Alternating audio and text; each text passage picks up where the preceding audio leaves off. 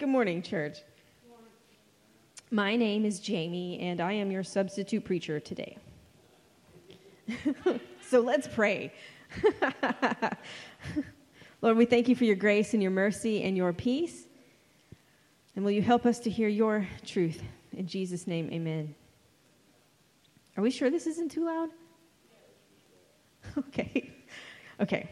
Uh, well, today's the seventh week of Easter, and next week is Pentecost. Okay. Oh, and we're doing something special for Pentecost. Um, we are going to have a, a, Holy Ghost extravaganza. We're going to um, open up the floor and invite people to share whatever God, whatever the Holy Spirit is putting on your heart to share. And if you're feeling adventurous, we will have some Bible texts up here for you to choose from. If you want to like pick a mystery text and read it out loud to us, and then see what the Holy Spirit says. Um, and because that might be terrifying and awkward, we're not going to live stream it. Um, you know, for the mercy of all of all of us who are introverts. Um, so if you're watching this and you're confused, uh, I think there might be a video up for you. Um, but come and uh, participate if you can. Uh, so that will be next week, Pentecost. But for now, we're still in Easter, okay? Now, um, did you guys notice what we prayed for in the collect today? Uh, Jimmy, can you put that back up for a second? Sorry. uh, yes. Um, we prayed to God. We acknowledge that God is the King of glory, right? And that He has exalted His Son Jesus into His kingdom in heaven. And then at the end, we ask God for that for ourselves, too. And um, we asked Him to not leave us without comfort while we're here, uh, but to send us strength in the Holy Spirit. It's a good prayer. That's a good prayer. And we added our voices to it today. And this prayer, you know, it was made uh, years ago when they put this together, but, um, but it seems like it was written specifically for this week, right? Uh, we've had weeks and weeks of violence and division, right? From war in Ukraine to mass shootings, right? Buffalo and Texas. We've had violence in places uh, where violence should not exist. So it is good that we say to the King of Glory that you raised your Son, Jesus, to your heavenly kingdom. And please don't leave us here without comfort. And please give us strength through the Holy Spirit until you take us to be with Jesus too. Because this place is hard and we need you, God. Amen. It is a good prayer for this week. Um, so today's psalm from the lectionary is Psalm 97. So um, I'm going to read it and let's see if it gives us any comfort. Okay, let's see if the Holy Spirit will give us strength in this. Now, Psalms 93 through 99, it's all a part of a group of Psalms that point out God's kingship, you know, over everything. And they encourage the listener or the reader to celebrate and rejoice and sing because God is in charge. So here's 97. The Lord reigns. Let the earth rejoice let the many coastlands be glad. Clouds and thick darkness are all around him. Righteousness and justice are the foundation of his throne. Fire goes before him and burns up his adversaries all around. His lightnings light up the world. The earth sees and trembles. The mountains melt like wax before the Lord before the Lord of all the earth. The heavens proclaim his righteousness, and all the peoples see his glory. All worshippers of images are put to shame. Who make their boasts in worthless idols. Worship him, all you gods. Zion hears and is glad, and the daughters of Judah rejoice because of your judgments, O Lord. For you, O Lord, are most high over all the earth. You are exalted far above all gods. O you who love the Lord, hate evil. He perseveres the lives of his saints. He delivers them from the hand of the wicked. Light is sown for the righteous, and joy for the upright in heart. Rejoice in the Lord, O you righteous, and give thanks to his holy name. Amen. So, about two months ago, our um, Read the Bible Together group, uh, we were reading the book of Hebrews, and uh, we noticed how much of it was quoting Psalms, just so many different Psalms. And um, the author, you know, quotes a ton of them to make his theological points. And it was shocking to me uh, because I rarely ever use Psalms that way. I can count on one hand how many times I've preached from a psalm. And, uh, and that's on me. Right? That's my failure of imagination. Well, is that and intimidation? Because how do you preach a poem? How do you preach a song? You know, it's like, it's kind of like when you tell a joke and like some people enjoy it, but then there's like one person that doesn't get it and you know you, you explain it and then you just kill the joke right um, and it's like i'm afraid that that's what's going to happen if i preach a psalm. Well there's that okay. And then there's the part where poems are intense. They say so much with so few words and they get in our faces. You know they force us to wrestle with them and i love that. But I don't know how to do that from the pulpit. And the funny thing is, I confessed all of this to the Bible group, and they were very kind about it, you know, of course. But then the next Sunday, and I'm not even, I don't have to make this up. The next Sunday, Jim got up and preached a psalm like it was nothing. And I was like, okay, who told?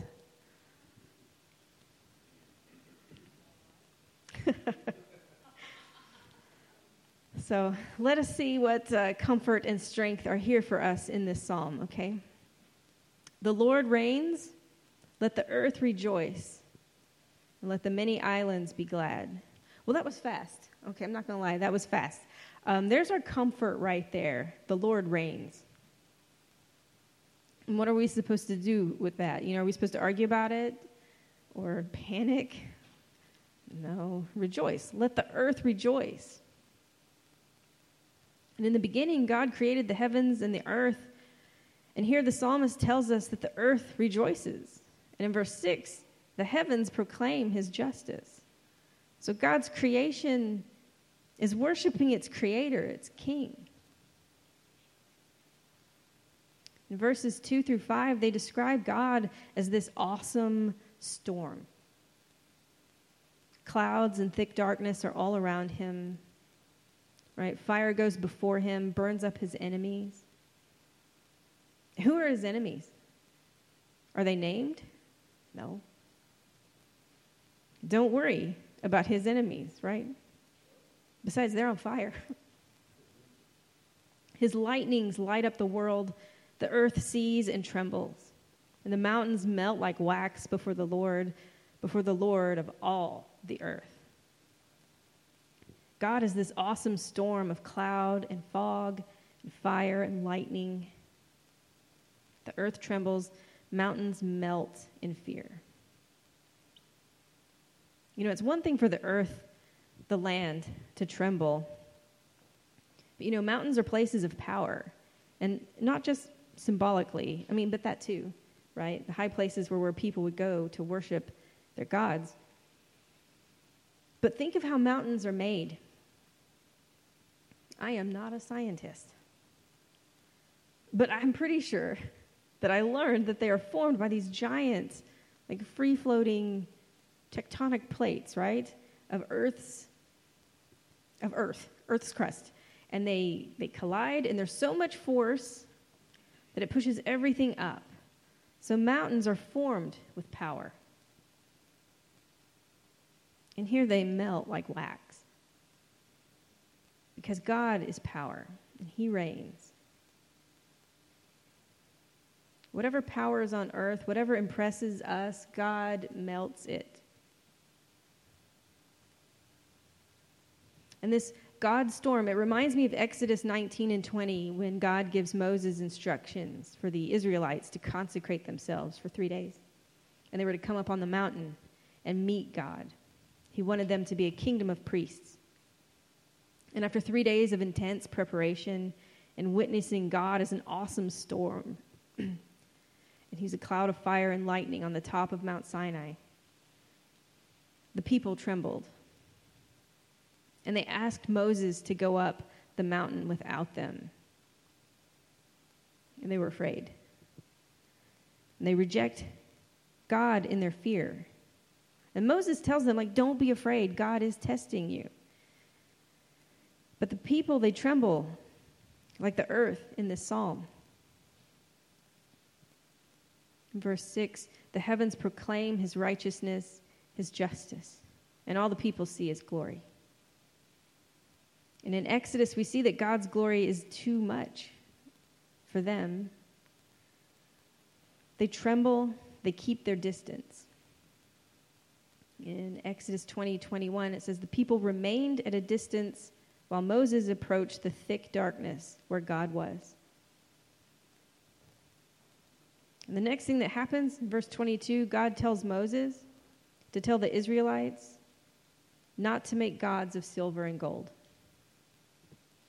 And that's what verse 7 of our psalm says. All worshippers of images are put to shame who make their boast in worthless idols. And the psalmist adds, Worship him, all you gods.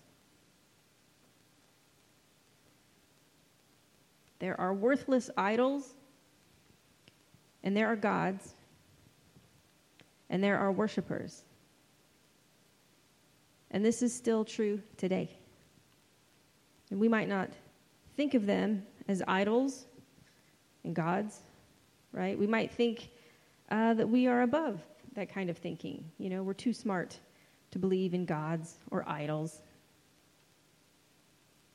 And that just means that we are the idols, that we worship ourselves. And it is the easiest thing to do. I know that I'm not sacrificing animals to Zeus, but I know that I put myself first most of the time. And I know I'm more interested in my own comfort and security than I am with anyone else's comfort and security. And I know I'm not the only one. And I know that this doesn't just happen in a vacuum. I know that we do this in groups too. Even as the church, do we, do we act like the church? Or do we just go to a church on Sundays for an hour and the rest of the time we act how we want? I don't know about the church in the rest of the world, but the church in America is really confused right now. And it thinks it worships God, but really there's a whole list of images that it worships. And uh, yeah, I'm talking about, you know, Christian nationalism and politics and all of the other types of power that the church has been grasping for.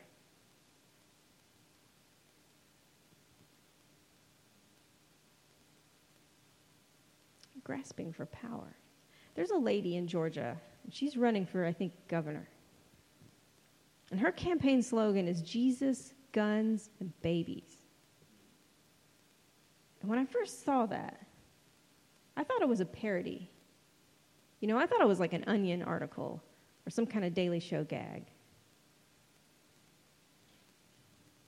But that's a real campaign slogan. Jesus, guns, babies. How is that real? This should be something you would see in a mockumentary movie or something. How is that real? I'm going to ask one question, I'll let it go. Is Jesus supposed to be flattered that he's first on that list? When I tell you, if you put Jesus in your politics, you've made Jesus into your image. All worshippers of images are put to shame who make their boast in worthless idols. And the idols we make are worthless, but they are so dangerous. And look how bold this psalmist is. Then he adds, Worship him, all you gods. He commands these other beings to worship the Lord. Like whatever the little g gods are, right? Whatever power and influence they have, this guy tells them to worship God. So if the Lord reigns, if that part is bringing the comfort, then this part where the author tells the powers and principalities, the little g gods, to bow down to the one supreme creator God. Well, I think that this is some of that strength from the Holy Spirit that we asked for, right? Talk about speaking truth to power. Because I think about us, like what little power and influence we have, and it's so easy for us to worship ourselves. I wonder how much harder it would be for a God with more power and more influence than we'll ever understand how much harder is it for them to not worship themselves and to bow down to God?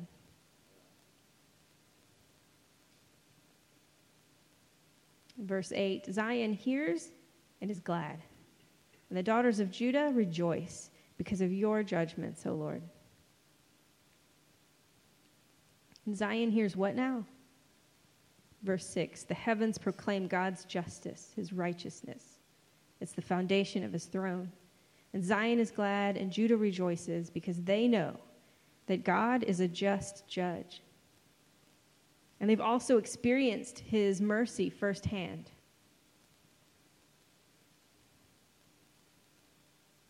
Verse 9 For you, O Lord, are most high over all the earth. You are exalted far above all gods. It's, it's more comfort.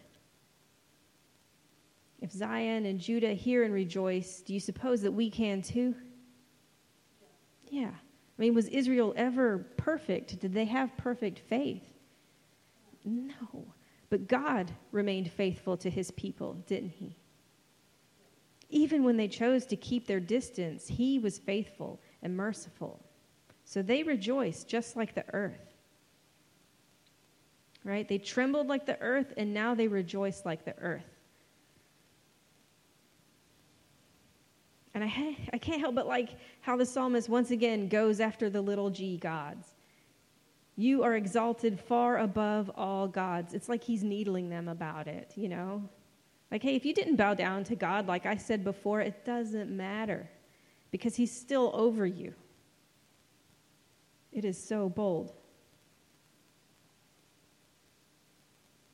Verse 10 Oh, you who love the Lord, hate evil. And this should be an easy line to swallow, but I have to admit, I don't know what to do with it. And I'm probably overthinking it. Okay?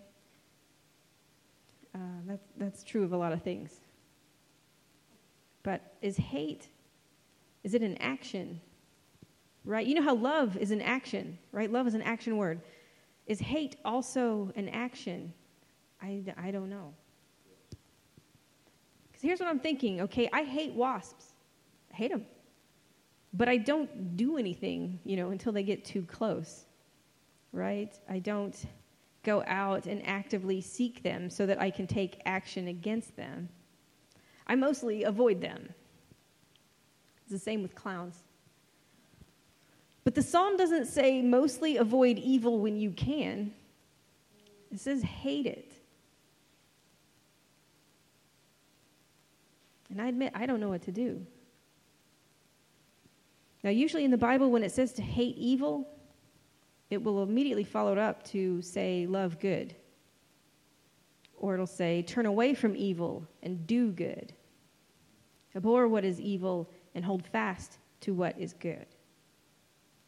So maybe in hating evil, the action that we're supposed to be actioning is with good. So hate evil, take a moment and hate evil.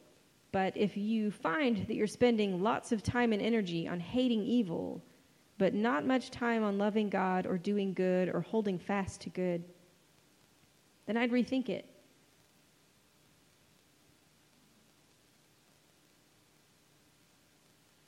Besides, are we the ones in the psalm that's going around and burning all of God's enemies for him? Uh, no. Vengeance is his gig. So, O you who love the Lord, hate evil. He preserves the lives of his saints, he delivers them from the hand of the wicked. And verse 10 is the opposite of verse 3, where he burns his enemies with fire. Right? In 10, he saves. He saves the faithful. And from what? From the hand of the wicked. But we're supposed to hate evil. How did we get into its hand?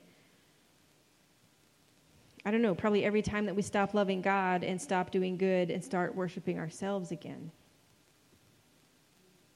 Yeah. And verse 11 is like that too, right? Instead of fire and lightning and earthquakes and melting mountains, 11 says, Light is sown for the righteous, a joy for the upright in heart. Light and joy are sown like seeds for the righteous and just. God saves his faithful and then plants light and joy for them. And that should grow some pretty awesome fruit. The comfort of God saving us and the strength that comes with the promise of seeds of light and joy being sown on our behalf. What a psalm. What a praise we needed to hear today. And what a praise we need to add our voices to.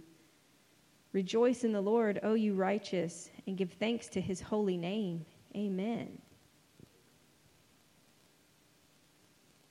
Now, do I think reading this psalm together is going to magically undo any of the violence from the previous week? No. Will it erase the injustice that we and others experience? No, that's it's not what songs do. That is not what this praise of God's kingship is for. But it's an invitation. It's an invitation for us to acknowledge that the Lord reigns. And whether we see it with our eyes or feel it in our hearts or not, the Lord reigns. He is the creator and king of glory. Yeah, we don't have to feel it for it to be true. Thank God. The Lord reigns, and we are invited to celebrate that truth with everything and everyone else who is celebrating it the heavens and the earth, and the faithful who God has saved from the wicked. We are invited to add our voices to that praise and we are invited to let go of ourselves, our idols, and to let go of our storms, and to witness the glory of the God storm. A glory so powerful it melts mountains. And we're invited to be humble in God's presence. And whether we're brave like Moses and we walk into the thick darkness, or if we tremble in the presence and stay at a distance, we know that it's God who is the faithful one and the just one and the merciful one, the one who saves. Reading this psalm, it won't change the violence that we made yesterday. But if we let it change us today, if we respond in humility and love to God, then the seeds of light and joy that He sows for us, that hope, that hope that all of us here in this hard place need, it will bloom. And that fruit will come. Come, Lord Jesus.